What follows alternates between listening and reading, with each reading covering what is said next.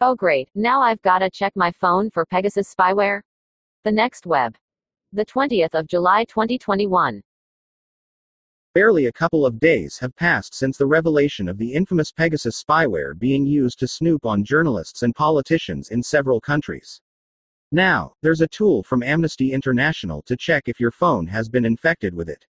Impressive and alarming all at once. TechCrunch's Zack Whittaker has the dirt on this. You'll need to use a command line interface for now. Take a backup of your iPhone or Android device files, and let the program do its thing. Oh, and you'll want to watch out for false positives when you look through the files identified by the toolkit on your desktop.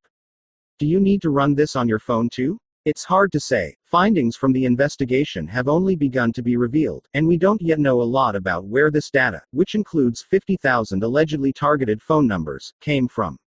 But it's got me thinking about how countries carry out surveillance on their own citizens, and just how worried we should be about these measures and their oversight. To be clear, this isn't the first time NSO Group's Pegasus tool has been deployed to spy on people.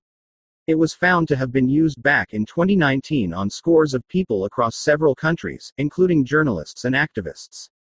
In Soutik Biswas' article for BBC about the threat to India's democracy posed by unchecked snooping, he noted that about 10 agencies across the country are authorized to spy on citizens, including the government's opponents. He quoted technologist Rohini Lakshané in the piece, who said, What has now changed is the scale, speed, and discreteness with which electronic surveillance is being done on those who dissent. The news about Pegasus is particularly worrying at this point in time, just months after human rights research organization Freedom House noted that, that the number of countries designated as not free was at its highest level since 2006.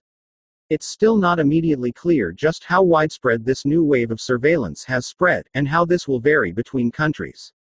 The Guardian noted that over the coming days, it will be revealing the identities of many innocent people who have been identified as candidates for possible surveillance by NSO clients in a massive leak of data.